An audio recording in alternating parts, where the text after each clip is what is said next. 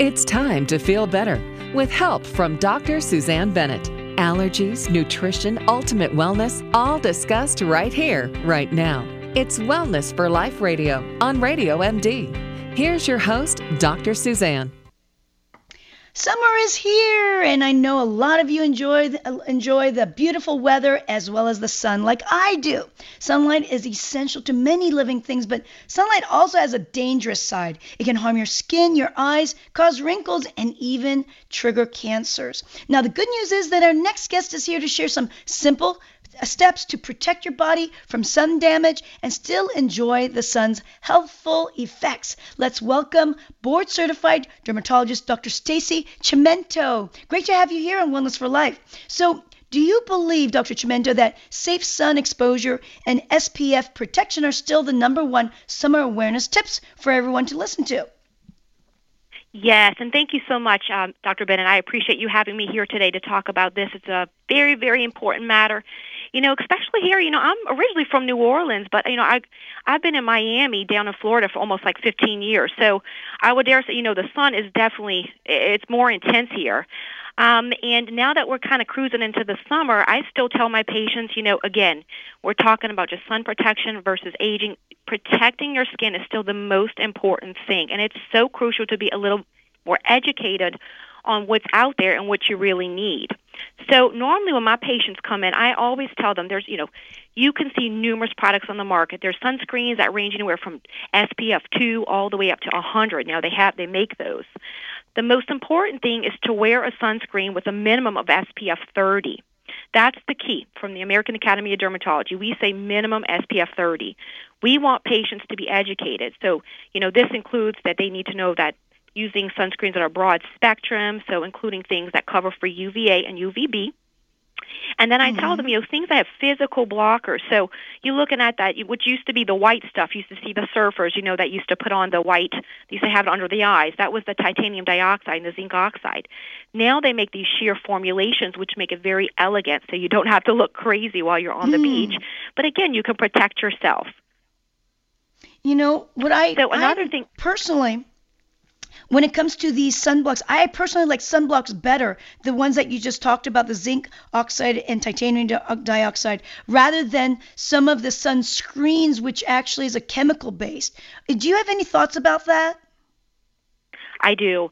In fact, it's still my number one recommendation. When my patients come in, I really, like I said, they now make sheer formulations of these sunscreens because I know that's the hesitancy. Most people don't want to wear something that's thick or they feel that can cause, you know, breakouts, that kind of stuff, or clog the pores.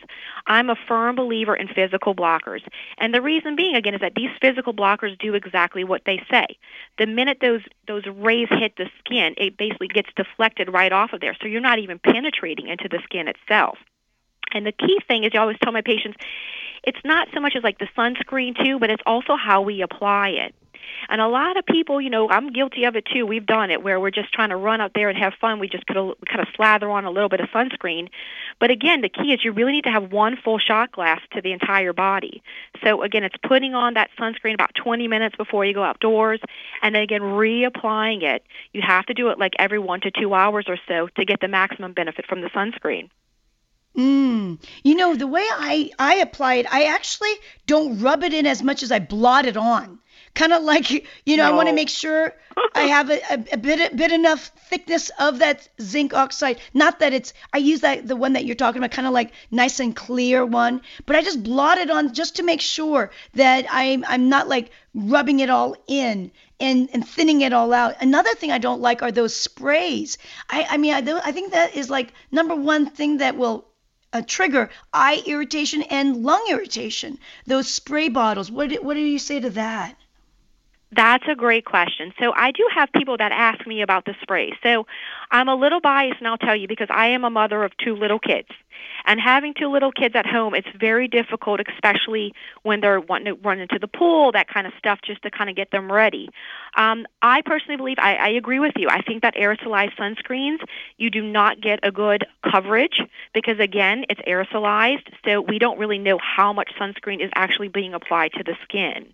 Um, again, these things can be caustic. I think also when you're talking about um, when you're talking about for lung purposes, that kind of stuff. Um, I do agree that I think that an actual cream based formulation is much better than the aerosolized. But again, like I said, I'm a little biased. If I can get my kids to put on anything, I will. So I do like some of the aerosolized ones, and I will use that on my kids. But I, the way that I apply it is I make sure that I get closer to the skin, I spray, and then I rub it on. And that's the key. You can't really just spray. You have to rub it onto the skin to make sure that you get an even distribution and you're covering everywhere.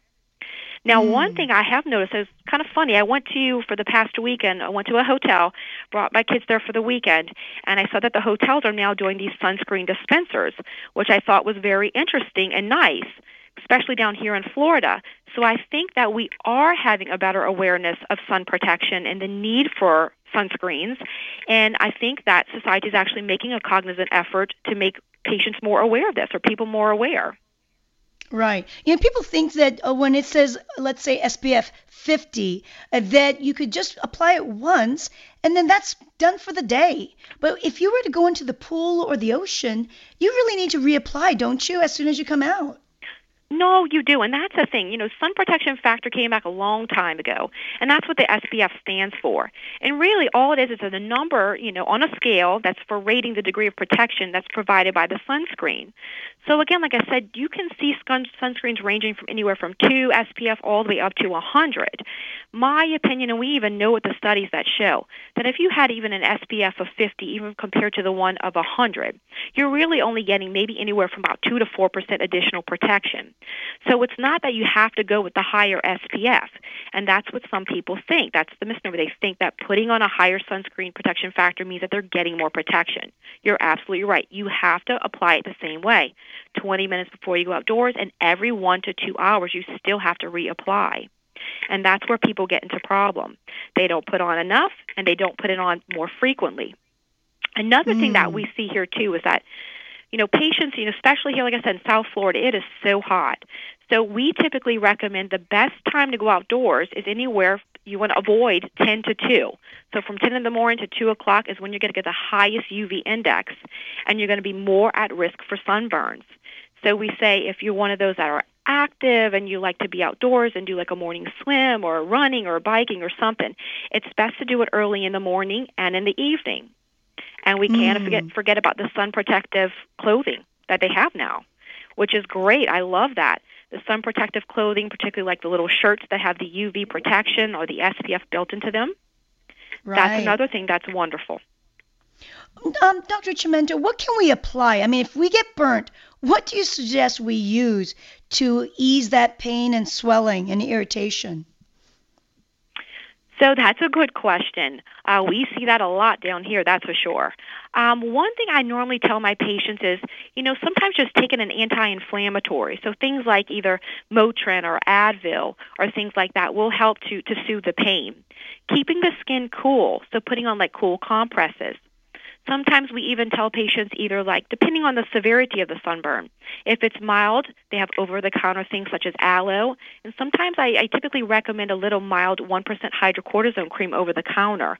Putting that on two times a day, morning and nighttime for a few days, will also help to decrease the inflammation and will help to prevent you from getting further sun damage. So that's one mm. thing. Now, if you have a severe burn, then obviously we would recommend for you to go in to see the dermatologist to have them evaluate that because it could be more serious. So doing mm. other measures, sometimes we have to use burn creams, uh, which are prescription-based creams, especially if you have any blistering associated with a sunburn. So it's important to kind of know where you are and definitely protect yourself. Great. These are all so so important that we all need to know and protect our skin so that we can enjoy the sun but not get hurt. Absolutely. Well, you know, your website is is under DianeWalderMD.com, who's a dermatologist, but you're in that same office. Is that correct? Doc, uh, Diane That is correct, Dr. Bennett. Yes. .com. Great. Well, for more information, please go to DianeWalderMD.com for Dr. Stacy Chimento's information. Thanks so much for being here. Alrighty, this is Dr. Susanne Bennett sharing natural strategies for ultimate health and wellness right here on Radio MD.